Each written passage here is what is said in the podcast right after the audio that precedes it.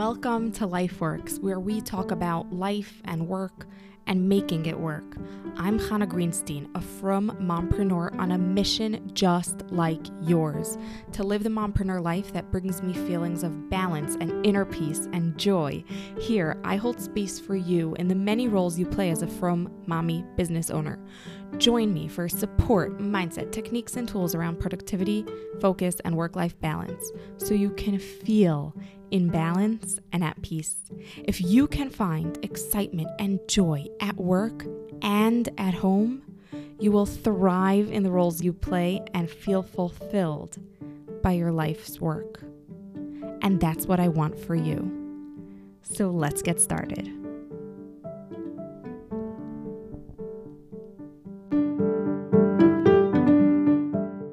Ladies, before we dive into today's episode, I want to share with you an incredible program you don't want to miss.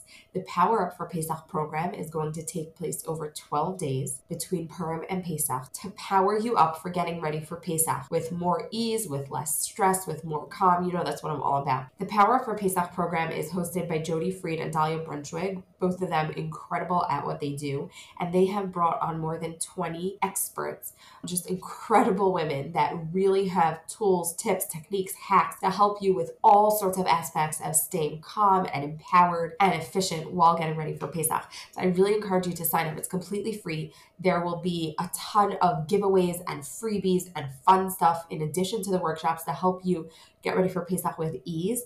Plus, there's an option to upgrade for just $27, so a really cheap upgrade that entitles you to so many, so many bonuses. I'm going to drop the link in the show notes. Go sign up just so that you can get access to free workshops that will completely change the way you approach Pesach preparations. And of course, I'll be presenting and we'll be talking about how to stay on track with your business while getting ready for Pesach. So I'll see you there. Hello, ladies, and welcome back.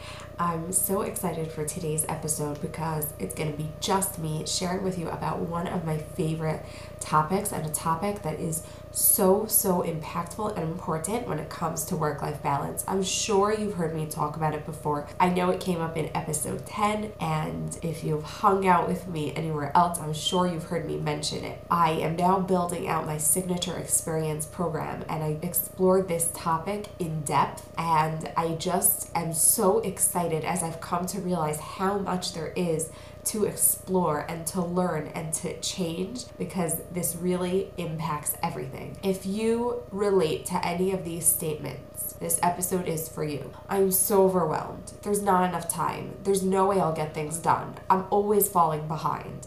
And if you're a mom running a business, I'm sure those statements are relatable. And that's what I want to address today.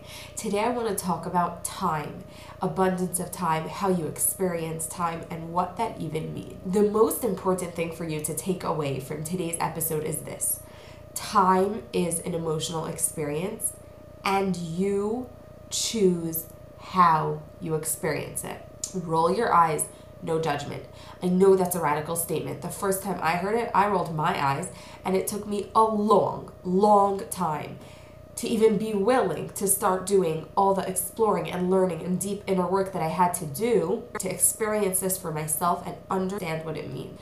But trust me on this one because once you experience it, there is no turning back. Time is an emotional experience. If you choose to live in time stress, and it's a choice, you choose how to experience time, then you live in this reality constantly overwhelmed and stressed and tight, and you feel like time is always closing in on you.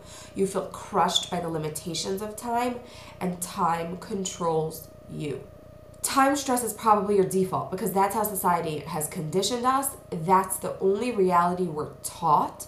And so, no shame. It's also why this concept feels so radical and why you'll need to hear a lot about it until it grows on you and why that's perfectly okay and normal. But you can choose to opt out. Today, I want to give you back your power. You can choose to opt out. You can choose to be the one in control you can take control of time and have time work instead of you being a slave to time. The most important thing to know is the power is yours. The power is yours to choose. Do I live in time stress? Do I live with that abundance? Do I live with overwhelm? Do I live with ease? This is my most important takeaway. And if you haven't been told this before, it's a truth for me to share this with women. You can opt out of overwhelm, guilt, procrastination, and choose for time to be an experience that is abundant, supportive, and calm. This shift, learning that this alternate reality existed, and doing lots and lots and lots of work to enter new dimension might have been the thing that most changed my life. Today, I want to explore with you one strategy to help you explore the option of opting out of time stress. It might be a lot to ask of you to drop everything and live in abundance today, but can you accept that maybe there is another option? And maybe it's worth trying this one harmless strategy to try to get a taste of this alternate experience. I want you to know that on a most basic level, you know you've experienced time as an emotional experience as opposed to the very rigid, very finite, very limited 24 hours on the clock. If time wasn't an emotional experience, an expression like time flies could never have been born. If time was a tick, tick, tick, tick of 60 seconds in 60 minutes in 24 hours in a day, what would it mean that time flies? You know, sometimes you get really, really deep into your work and you're working and you're focused and you're immersed. And then all of a sudden you're like, oh my gosh, I must have been sitting here all day. Like, I for sure missed pickup. The kids are probably sitting on the sidewalk. And then you look at the clock and it feels like you were working for eight hours, but you were only working for two. That's you experiencing time as opposed to very, very physically and technically, right? You felt like eight hours passed. What does that mean? Two hours passed, two hours passed.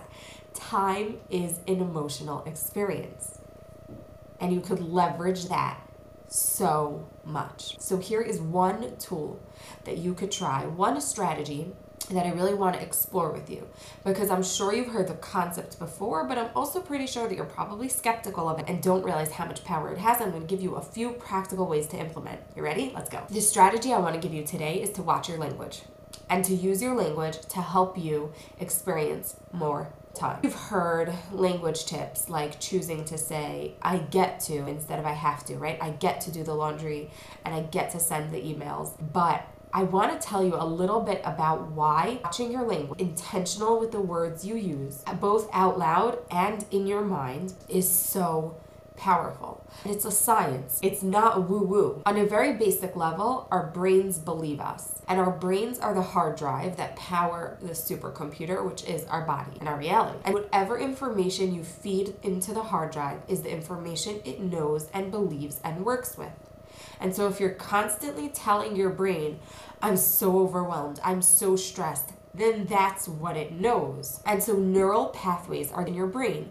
Neurons that fire together, wire together, and they get stronger and stronger and stronger. And so the more you tell your brain that you're overwhelmed or that there's never enough time to do everything on your list, the more true it becomes, and the physical makeup of your brain changes. It's something that if you could see your brain, you would see with your eyes.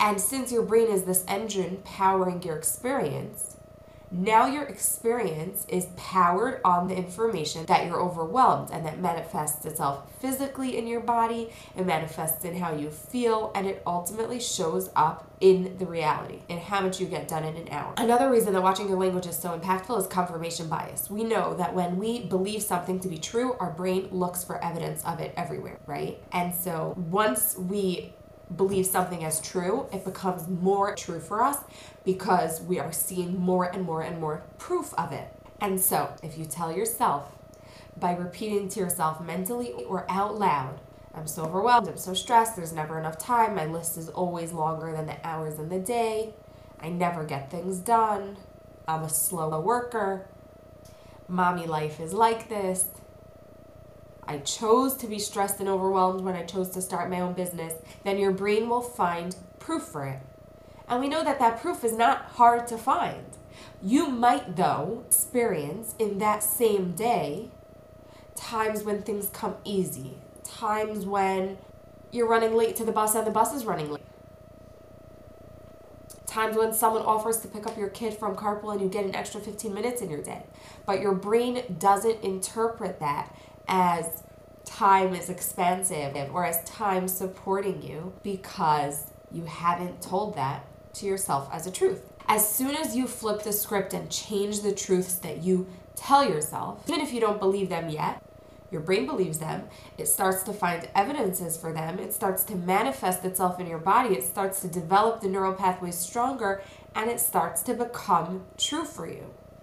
This is why watching your language is such a powerful tool, especially because it's relatively easy. You don't have to do that like deep inner painful work of digging up your old belief. You just strengthen new neural pathways that you probably haven't developed before. And you try to stop stimulating the old ones, and it takes time and work. But if you stop stimulating them, they simply wither away. Try telling yourself these as mantras. Say them every morning, hang them by your desk, and especially if you can, if you remember in the moment to tell yourself, I'll get it done.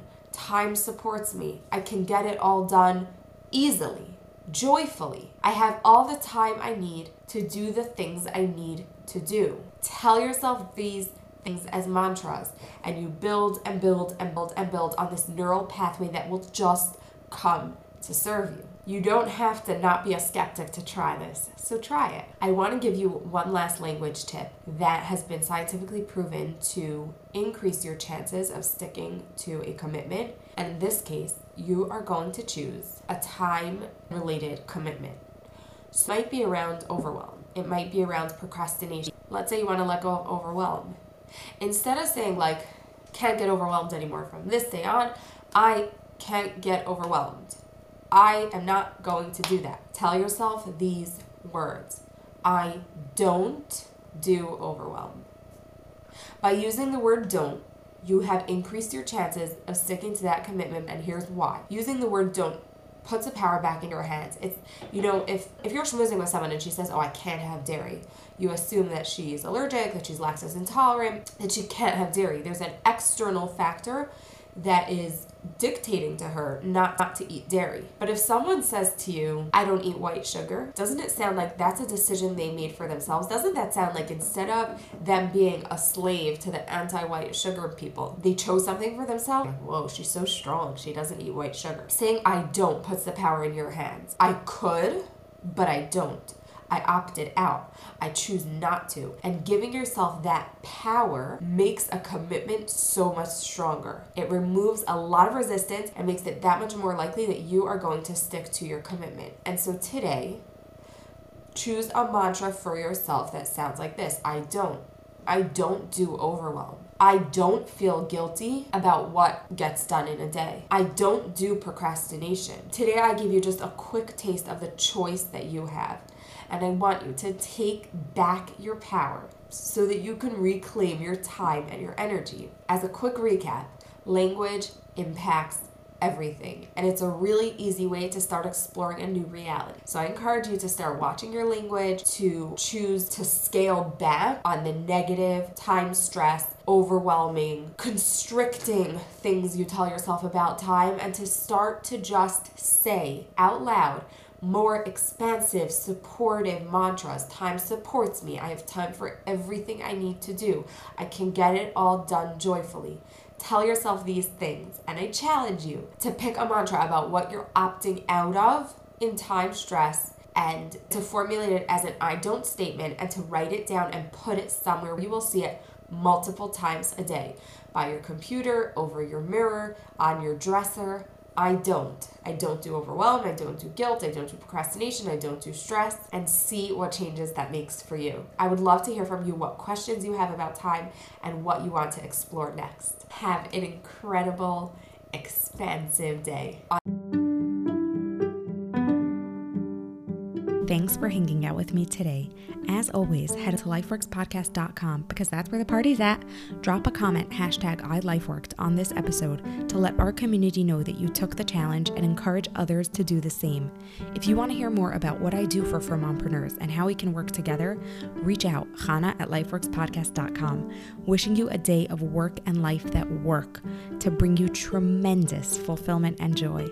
Till next time, I'll see you here. And again, thanks for being a part of our incredible community.